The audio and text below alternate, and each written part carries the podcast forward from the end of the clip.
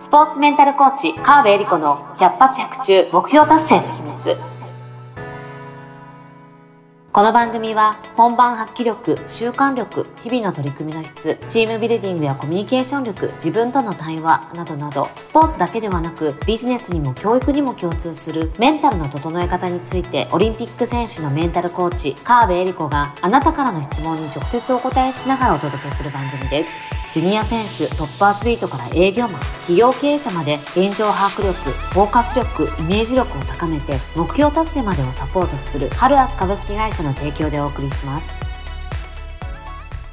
どうも皆さんこんにちは。えー、川辺恵理子の100発100中目標達成の秘密第17回スタートさせていただきます。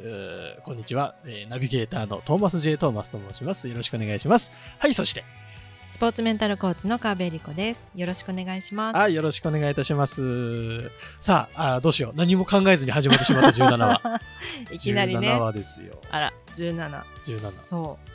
実は最近初めましての人に会うの人と会った時に「ポッドキャスト聞いてます」って言われる率がめっちゃ高まってるんです。すごい。初めましてで言われるの？そうあのなんかフェイスブックとかでつながって、うん、じゃあちょっとお話ししませんかってなって、話しするとポッドキャスト聞いてますっていきなり言われて、えそんな聞かなくていいですよって言っちゃうの。聞いてくださいって言ってください、それはちゃんと。いや、ありがとうございますって言うんだけど、そうそうそうそう。もう嬉しいですね、でもね。びっくり。あの第1何話のなんとかかんとか、え、そんな、覚えてない。こっちは覚えてない あるあるですね。そうそう、ありがとうございます。嬉しい感想じゃないですか、それは。ね、そうなんですね、もっと、もっと言ってほしいですね。そうですね。もう街歩いてたら、あーって言われたいですよね。いや、だって顔わかんないし。ちょっと乗ってるから、アイコンのところにちょっとだけ。ね。それ見てさ。ね言われるようになったらいいっすいいですね。もうみんな宣伝してください、この番組を。お願いします。この番組聞くとね、こう、ま、毎週気持ちが上がるよって言って。そうそうそう。聞いたらいいよって言ってみんなね。そう。あとね、誰だっけ？あの、そうそう、車の中で聞いてますっていう人がいたりとか。そうそう。ポッドキャストっていいんですよ、そういう面で。ね、15分ぐらいじゃないですか、大体。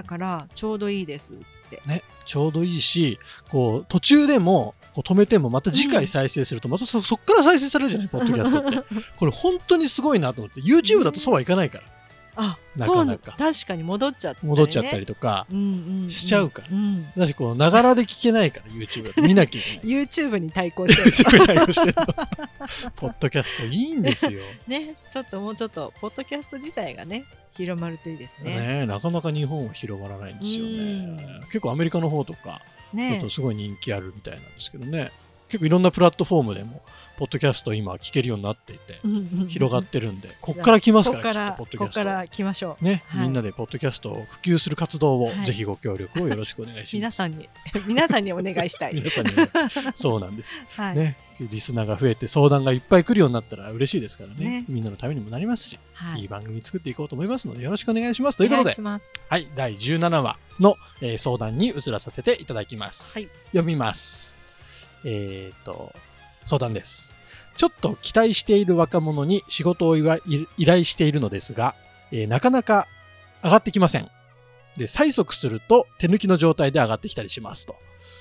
えー、こちらも急いでるのでなかなかイライラするのですが、言い過ぎるとやる気を削いでしまいそうで、えー、それもなかなか言えません。えこちらの優先度を上げてもらうにはどのように、えアプローチをしたらいいでしょうかというような相談です。うーん、ねこれ仕事を依頼してるし、しかも育てたいんですよね。きっと期待してる。期待してる。そうですね、ね、だからあんまりガミ今時ねガミガミ言うこともできないし、うん、じゃあやめますって言われちゃってもね困るから、本当今の若い子すぐねやめるイメージがね、ね、人によると思うんですけど。今人によりますけどね。ねそう優先度合いを上げてもらうためにはどうしたらいいかっていうね、うん、これまずどのぐらいコミュニケーション取ってるかっていうところが知りたいですね。なるほど。うんやっぱり一方的にお願いしてても、うん、きっと優秀な若者だと、うん、いろんなとこからいろんな依頼が来てるはずなんですよ。はいはいはい。で私も会社員時代ちょっと思い出すと、うん、まあまあ優秀だったんですね。ちょっと自慢みたいな。ねうん、いやそんなことないんですけど、はい、あのまあまあ、当時若くて、まあ、女性も少なかったので、頼みやすかったと思うんですねあれこれ、まあ、雑用からいろいろプロジェクトまで。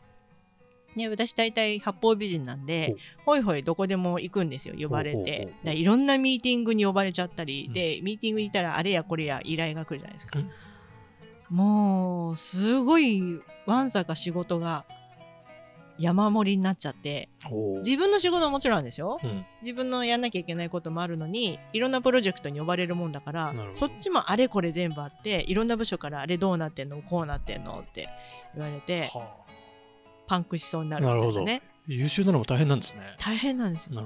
なんで自分に自分には忙あの優秀だからこれだけ忙しいんだと言い聞かせて あの、まあ、そうしてもしないとやれないぐらいなるほど、ね、自分はできるからこんだけ忙しいんだって思い込まないとやっていけないぐらいだったんですよ。うんうんまあ、なんでこの人がどうかわかんないですけど、うん、まあきっとねご相談してる方が育てていきたいと思うような人は、うん、他の人もこの人のことを注目してる可能性があるのでおそらくいろんな仕事が来てる。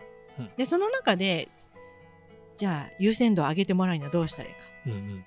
ね、私の場合で言うと、うん、やっぱり頻繁に連絡くれる人のところをやっぱりあやんなきゃやんなきゃってこうなるんですよね。でそれはなんか催促だとこっちも忙しいんだよってこう思うんだけど、うんうん、なんかちょっとした雑談とか、うん、まあ、当時はあのー、同じ会社なので、うん、まあちょいちょいテあのテーブルというか机のとこに来てくれて雑談してくれたり、うん、ちょっとお菓子の差し入れがあったりして、あれもうほんと忙しいのにごめんねありがとういつも助かってるよみたいな感じで、うん、こまめに言われるとあ大丈夫です。何々さんのためなら頑張りますみたいな。まあなんか分かる気がする。で、うん、ちょっとなんか優先度がその時点でピコーンってこう上がったりするわけですよ。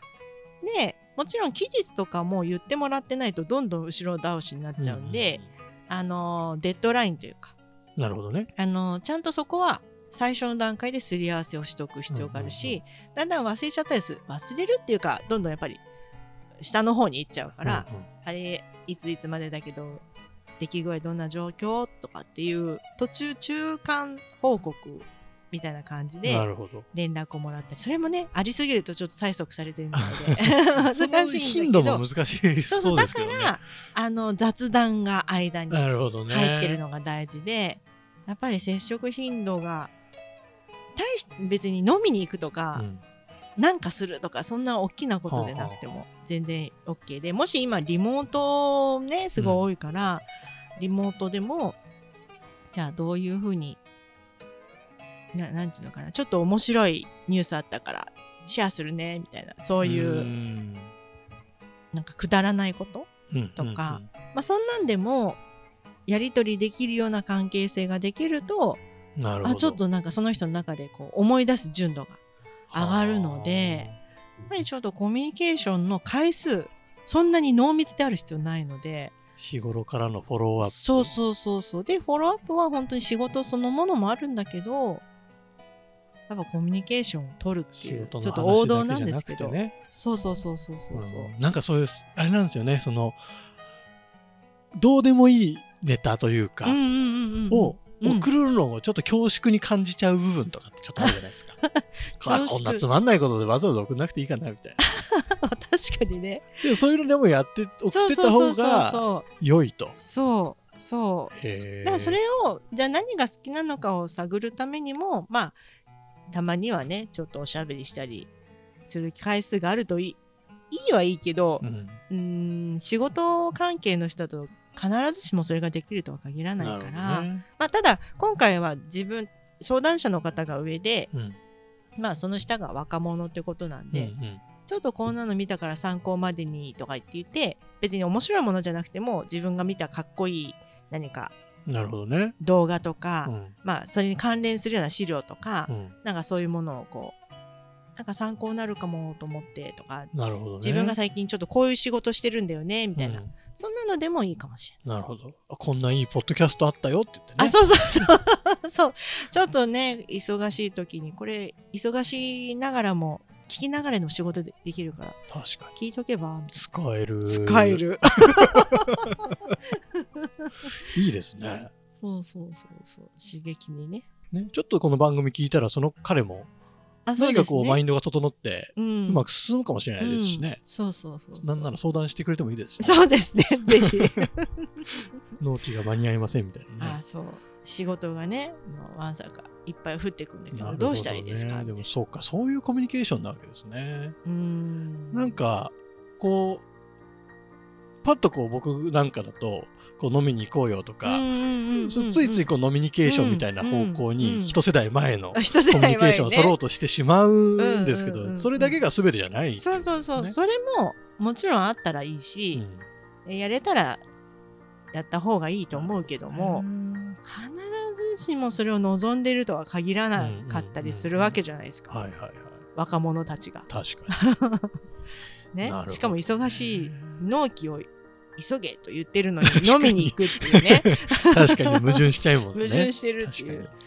まあだからそれはできる。お,、まあ、お疲れ様っていうんで行くのはいいと思うんですけど、うん、うん、それだけじゃない。他のバリエーションそうだね。他のバリエーションを探ってみましょうですかね。コミュニケーション方法。うんうんうん、うん、なるほど。勉強になりました。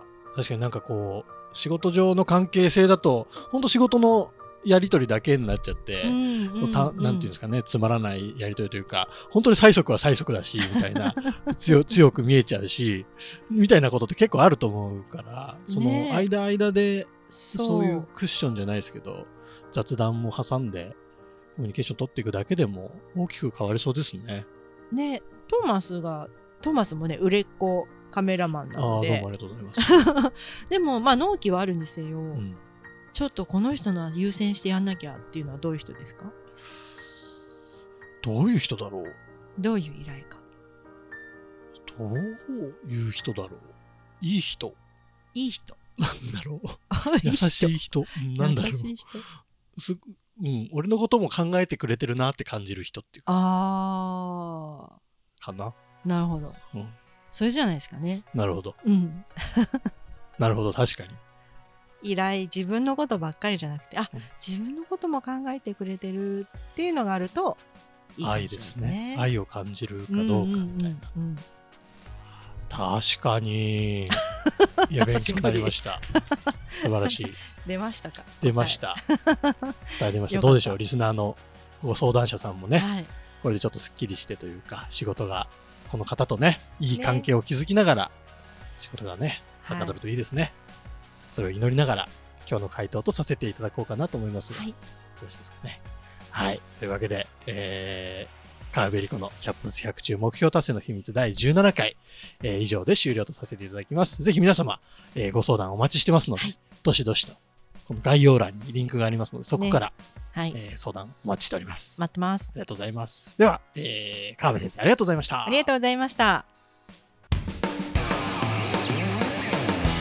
今週も最後までお聴きいただきありがとうございました。あなたの日々の活動に少しでもお役になれたなら幸いです。来週の配信も楽しみにしていてくださいね。この番組は、提供、ハルアス株式会社、プロデュース、tmsk.jp、ナレーション、土井真由美がお送りいたしました。